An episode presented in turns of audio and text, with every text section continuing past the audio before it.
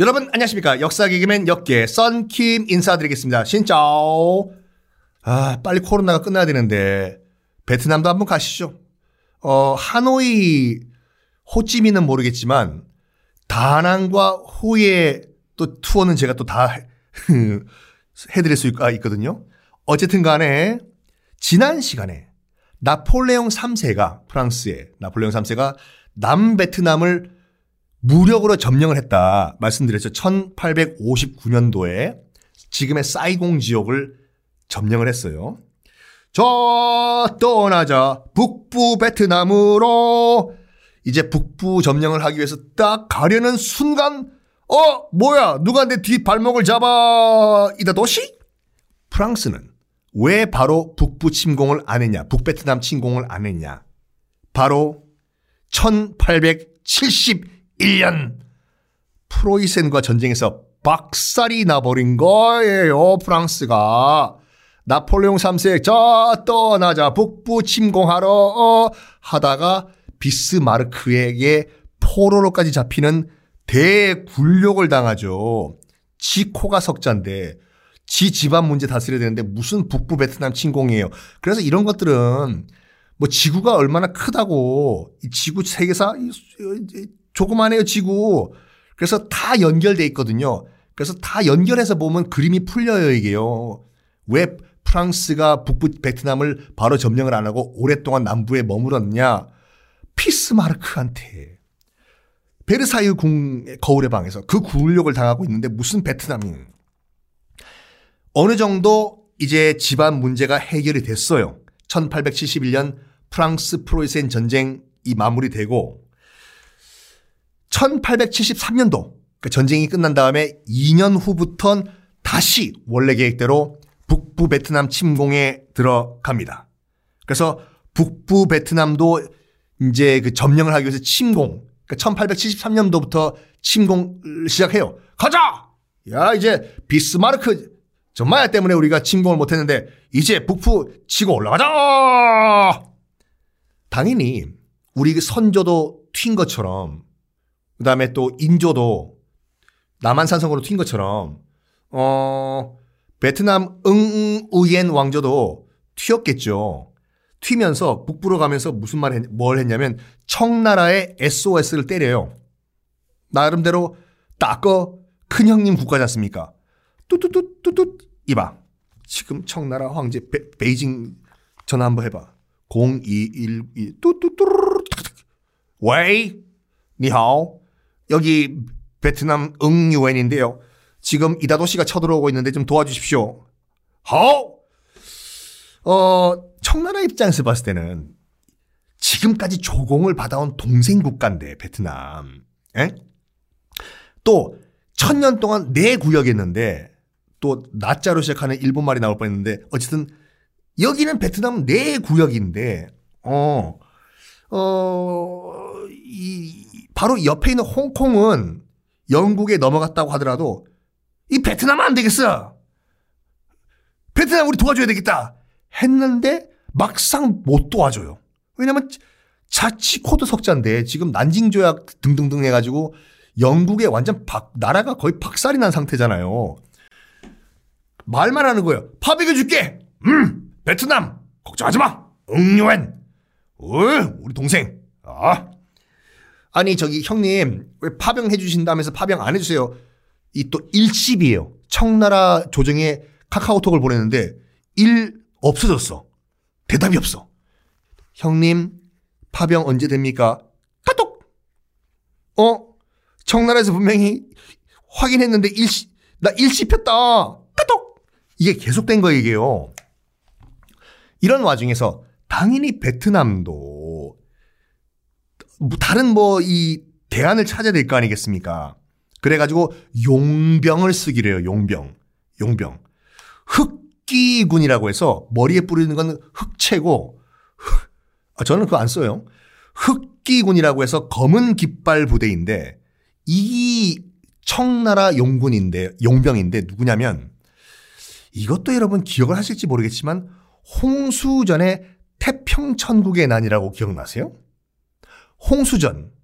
홍수철은 가수고 철없던 우리 사랑이 홍수전이라고 해서 나는 예수님 동생이다. 나를 따르라.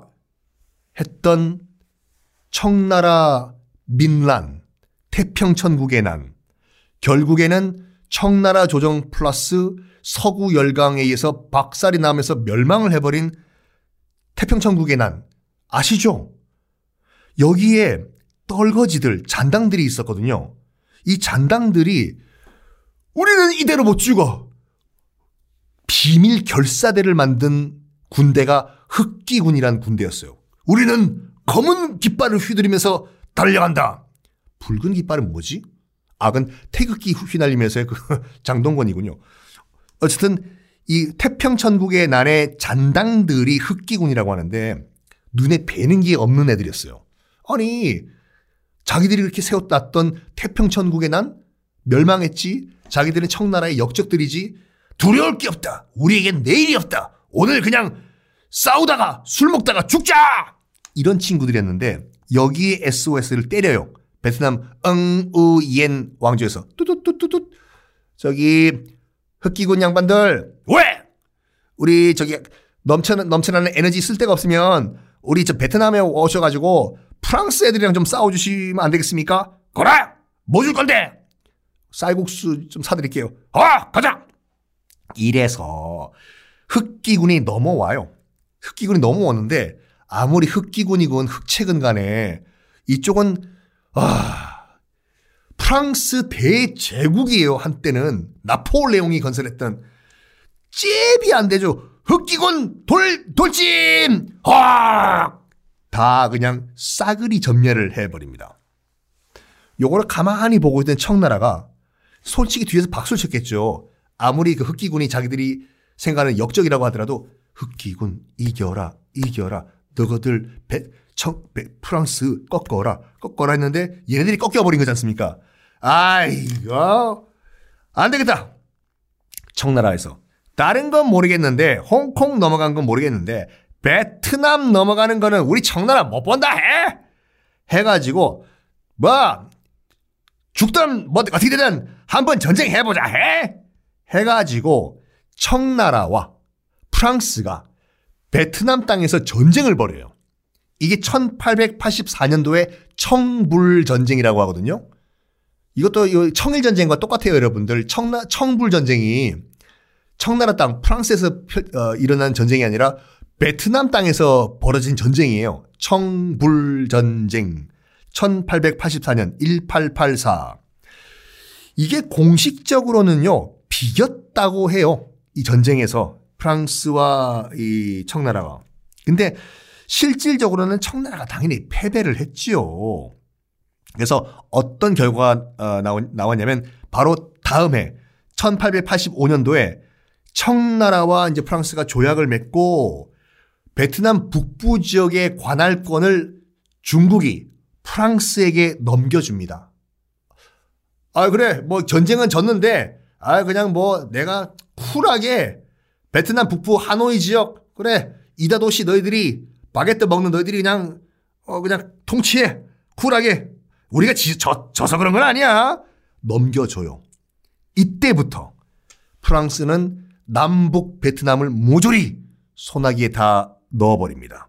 그래서 1885년 청불 전쟁에서 실질적으로 청나라가 패하면서 베트남은 본격적으로 프랑스의 식민지가 됩니다.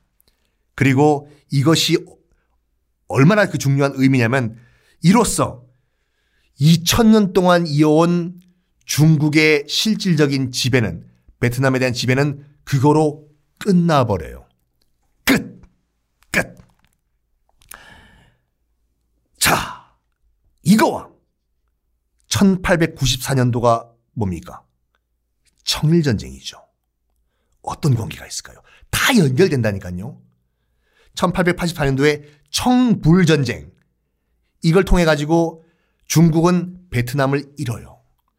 정확하게 10년 후 1894년 청일전쟁. 조선 땅에서 일어났죠. 이 전쟁을 또 패하죠, 청나라가. 그러면서 조선은 일본에게 넘어갑니다. 이거는 결과적으로 역사적으로 요 동네에서 어떤 결과를 만들게 되나 이거는 다음 시간에 공개하겠습니다.